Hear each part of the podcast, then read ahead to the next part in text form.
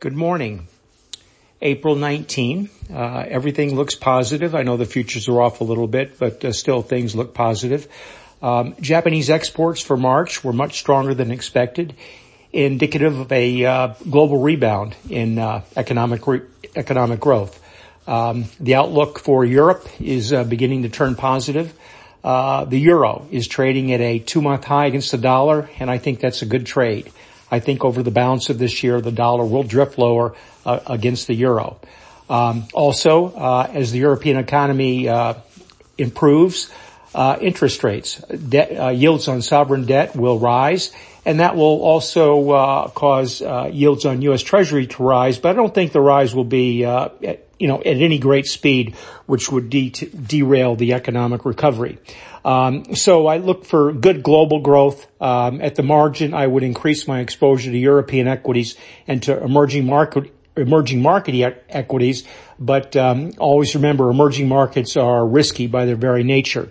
Um, consensus is for economic growth in the United States this year of 7 to 8%, of uh, 4 to 5% in 2022, and 2 to 3% in uh, 2023. On uh, stock specific news, uh, Coca-Cola had good numbers this morning.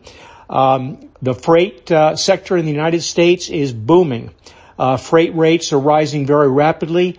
The capacity utilization in uh, the freight industry is at the highest level in decades.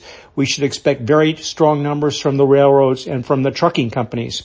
Iron ore prices continue to head higher, and um, job market. Uh, the job market is white hot.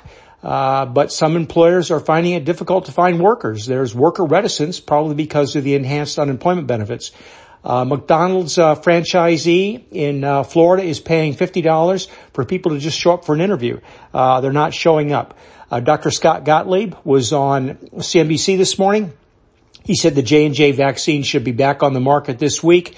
He said the real issue is the uh, FDA and CDC wanted to give uh, doctors notice that they should not treat patients who have been vaccinated with the J&J vaccine who suffer clotting with heparin.